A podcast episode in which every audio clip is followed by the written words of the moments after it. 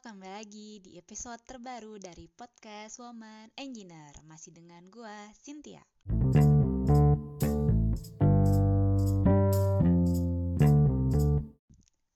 Hai para pendengar, makasih loh kalian masih setia nih mantengin episode-episode terbaru dari podcast ini. Nah, untuk kali ini gue mau membahas tentang bagaimana sih cara gue memanage gaji. Kenapa gitu ya tiba-tiba gue ngebahas ini? Well, karena selain gue lihat nih di sosial media, topik tentang financial management itu kayak lagi hot-hotnya dibahas gitu ya. Juga gue juga sering banget nih dengar curhatan-curhatan teman-teman gue tentang masalah perduitan mereka. Baik itu dari teman-teman yang emang baru banget perintis karir alias fresh graduate atau bahkan teman-teman yang sepantaran sama gue atau bahkan lebih tua dari gue. Semua punya masalah tentang manage gaji mereka.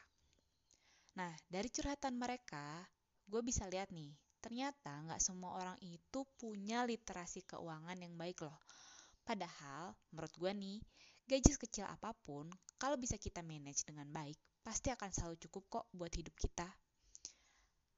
Kenapa gue bisa bilang kayak gitu ya? Gue bisa bilang kayak gitu karena gue juga pernah kok ngerasain gaji sebatas UMR, terutama pas awal-awal gue kerja ya. Jadi gue ngerti kok rasanya punya gaji kecil. Yang belum gue rasain tuh cuman punya gaji gede banget aja sampai bisa beli emas satu kilo per bulan gitu. Oke, kembali ke topik. Biasanya nih, setelah gue dengerin curhatan mereka, kadang gue tuh suka ngasih saran gitu atau pandangan sesuai dengan cara gue memanage gaji. Karena ya gue kasihan aja gitu dengerin curhatan-curhatan mereka. Alhasil, ada sih beberapa temen yang jadi mau nih belajar lebih tentang financial management untuk memperbaiki keadaan dia juga. Tapi ada juga sih yang tetap ngeluh dan nasihat gue tuh kayak cuman dianggap angin lalu aja Padahal maksud gue tuh ngasih saran biar mereka-mereka nih yang ngeluh besok-besok tuh gak usah ngeluh lagi tentang masalah gaji mereka. Jadi ada hal lain lah yang bisa mereka pikirin gitu selain masalah perduitan. Istilahnya kayak bisa move on lah ke masalah hidup selanjutnya yang bisa diselesaikan. Toh saran yang gue kasih juga sebenarnya based on dari cara-cara yang gue dapet dapetin dari financial advisor yang gue follow di sosial media. So, mau nggak dengerin cerita gue tentang gimana sih cara gue memanage gaji bulanan gue? Lanjut.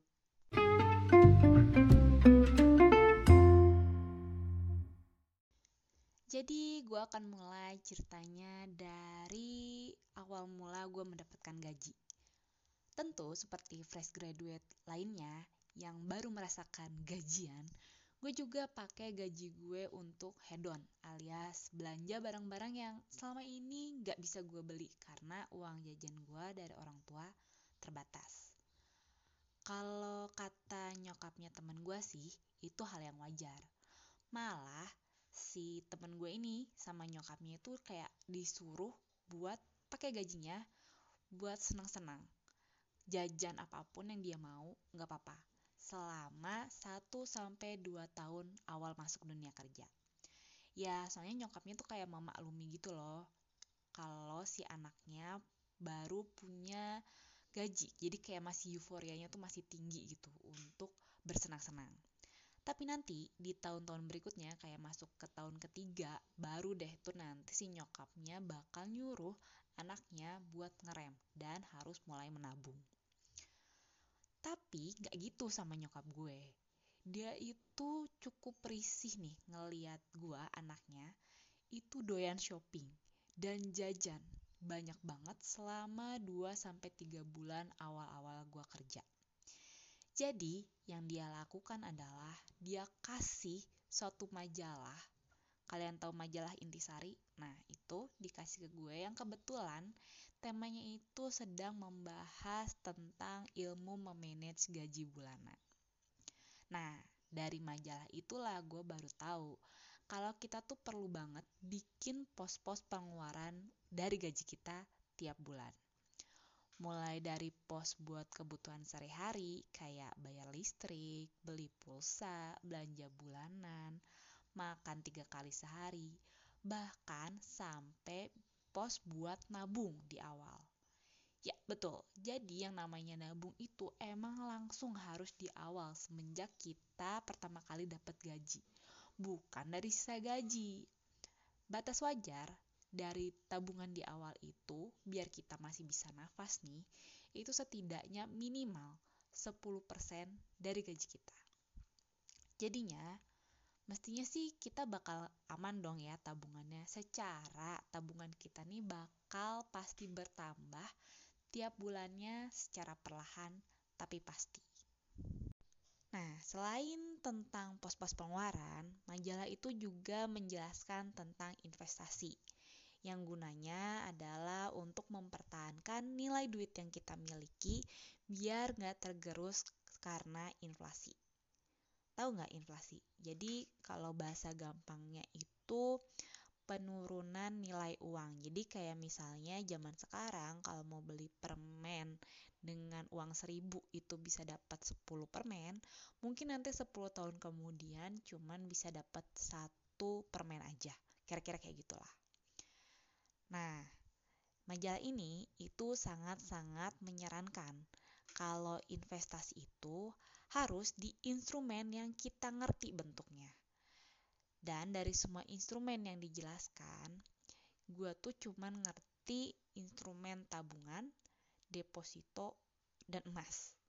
Sedangkan instrumen investasi lainnya kayak reksadana, obligasi, dan saham, menurut gue pas baca majalah itu tuh kayak terlalu absurd gitu loh gue nggak ngerti itu apa dan caranya bagaimana dan ya for your information ya pada zaman itu pas zaman gue baca buku si majalah itu internet tuh belum secepat zaman sekarang. Jadi gue cuman bisa ngandelin literatur finansial tuh ya cuman dari buku itu aja gitu kan so akhirnya ya udah gue memutuskan kalau gue mau berinvestasi gue bakal pakai instrumen tabungan dan emas aja.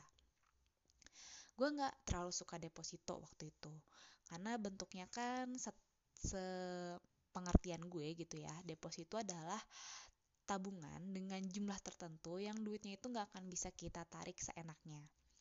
Ya bisa aja sih misalnya kita mau cairin lah bahasanya gitu. Tapi kalau nyairinnya sebelum tenggat waktu kita malah dapat denda. Kan males banget ya. Sedangkan dengan kondisi tabungan yang waktu itu gue miliki nominalnya tuh kayak masih unyu-unyu gitu loh dan gue pernah nih ngalamin situasi di mana gue tuh harus ngambil duit dengan nominal yang cukup gede mungkin bisa dibilang hampir mendekati nominal minimal dari deposito ya.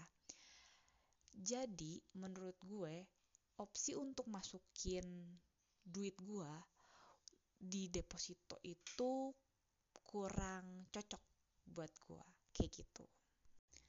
Nah ya udah tuh setelah gue baca si majalah Intisari, gue jadi bikin pos-pos pengeluaran nih tiap bulannya. Dan karena waktu itu posisinya gue masih tinggal sama orang tua gue jadi keperluan posnya tuh hanya untuk keperluan transportasi dari rumah ke kantor dan sebaliknya PP gitu ya tabungan buat si investasi yang sebesar 10% itu dari gaji tabungan buat kurban karena gue pikir kalau misalnya gue beli um, si kambing buat kurbanan itu langsung gue ambil dari tabungan tuh kan rasanya gede banget tuh jadi kayak berat. Jadi mending ya udahlah gue tabungin aja per bulan di pos yang berbeda kayak di amplop yang berbeda gitu. Terus dari itu semua kan pasti masih ada sisa nih dari si gaji gue Nah, baru deh sisanya itu gue nyatakan bebas gue pakai untuk shopping atau jajan. Tapi gue punya target nih, kalau si sisanya ini nanti kalau setelah gue jajanin, itu harus punya sisa minimal 500 ribu. Biar tabungan gue juga makin cepet nambahnya, gitu. Terus ketika akhirnya gue merantau nih, ya pos pengeluaran gue juga jadinya bertambah kan. Gue tambah dengan pos makan tiga kali sehari dalam sebulan sama pos bayar kosan dan juga buat belanja bulanan. Begitu aja terus sampai akhirnya gue nggak sengaja nih nemu bukunya Mbak Pripta Hapsari Gozi yang Make It Happen. Karena bukunya warnanya kuning gitu ya mencolok makanya kayak langsung kelihatan banget gitu pas di toko buku. Dan juga bukunya yang kedua nih satu lagi warnanya pink judulnya cantik gaya dan tetap kaya. Gila sungguh judul yang bikin kita cewek-cewek tuh kayak ih banget dong gitu kan ya. Nah ternyata setelah gue baca lebih dalam itu ternyata bukunya tentang yaitu manajemen keuangan yang ternyata jauh lebih lengkap daripada si majalah Intisari yang dulu gue baca. Jadi ternyata cara gue nih untuk bikin pos-pos pengeluaran, nabung di awal, dan juga berinvestasi dengan dicicil, itu ternyata udah benar. Kayak tinggal disempurnain aja kalau based on buku ini. Salah satunya adalah dengan nambahin pos untuk sedekah rutin yang nominalnya cukup 2,5% dari gaji kita aja. Juga ini yang paling penting nih, itu bikin pos untuk shopping atau jajan. Iya, ternyata shopping dan jajan itu perlu dianggarkan dari awal pas kita gajian. Di mana nominalnya tuh cukup 10-20% dari gaji kita aja, biar nggak kebablasan. So, bisa dibilang bedanya sama majalah Intisari itu buku ini tuh menjelaskan secara detail persentase wajar untuk masing-masing pos pengeluaran tuh berapa sih gitu. Sedangkan kalau pas di majalah Intisari itu cuman dijelasin minimal persenan untuk ditabung aja nih tiap bulannya. Nah, Selain tentang pos pengeluaran, buku ini juga ngajarin tentang instrumen investasi, tapi lebih detail. Bahkan sampai jangka waktu minimum penggunaannya nih. Yang ternyata yang namanya instrumen investasi itu beda-beda loh. Ada yang untuk dipakai 1 sampai 2 tahun, ada yang lebih dari tiga tahun, bahkan ada yang untuk di atas lima tahun gitu.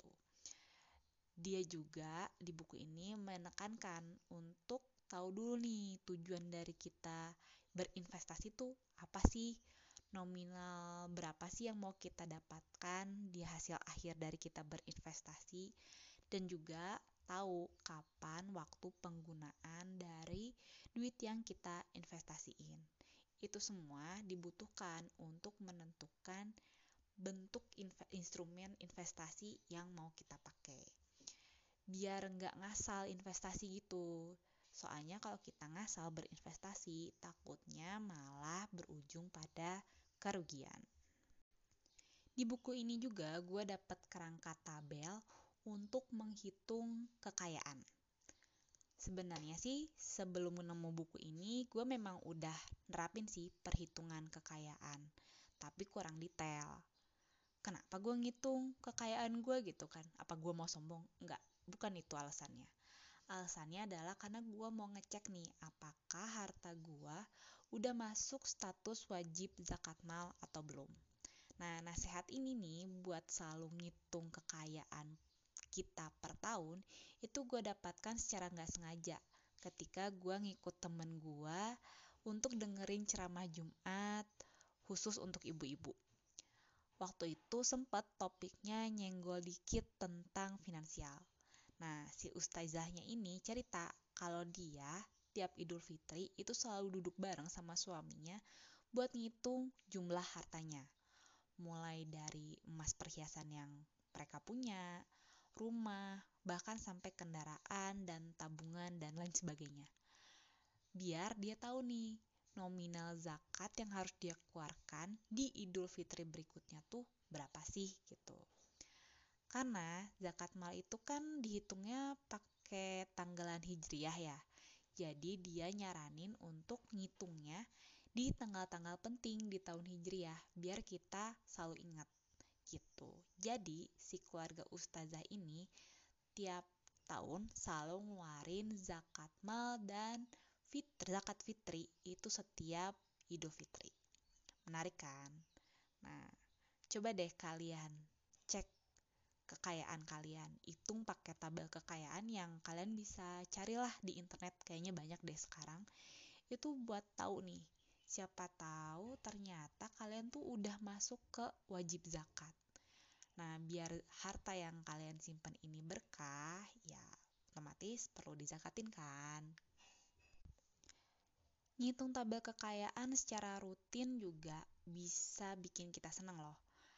Kita jadi tahu kalau ternyata usaha-usaha kita buat bikin pos-pos pengeluaran dari gaji kita tuh kayak nggak sia-sia gitu karena kekayaan kita ternyata bertambah dan dengan kita tahu nih nominal kekayaan kita, kita bisa tahu nih langkah selanjutnya untuk mengelola tabungan kita.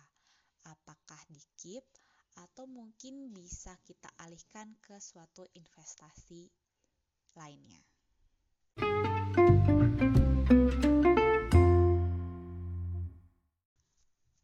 Udah deh, gitu aja ceritanya. Gue cukup beruntung ya dikenalin sama nyokap gue tentang ilmu manajemen duit ini dari awal gue punya gaji. Jadinya ketika gaji gue bertambah tuh dan pindah ke ibu kota untuk kerja, yang you know lah, dunia ibu kota kan begitu gemerlap gitu ya kan katanya. Gue jadi kayak nggak terlalu kalap gitu loh untuk menaikkan standar hidup gue. Karena gue tahu sebenarnya nominal untuk kebutuhan hidup gue yang nyaman itu sebenarnya berapa sih. Dan justru semakin bertambahnya gaji gue, gue malah jadi ngegedein tabungan gue nih kebanding sama kebutuhan sehari-hari gue. Karena kan sistem dari tabungan ini pakai sistem persenan ya.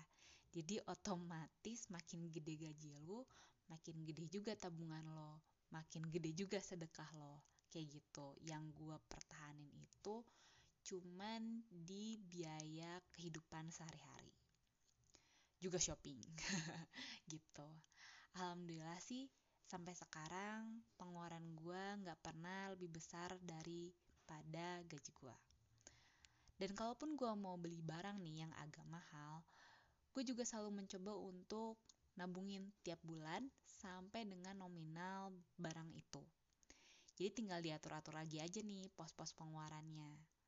Nah, buat detailnya nanti gue bakal bahas deh di episode-episode selanjutnya. Oke, segini aja episode kali ini. Gak kerasa cukup panjang juga nih gue bercerita. Semoga kalian gak bosan ngedengerinnya. Dan episode ini bisa ngasih kalian inspirasi. Oke, sampai jumpa dua minggu lagi. Masih ngebahas tentang topik finansial dari sudut pandang seorang woman engineer. Dah.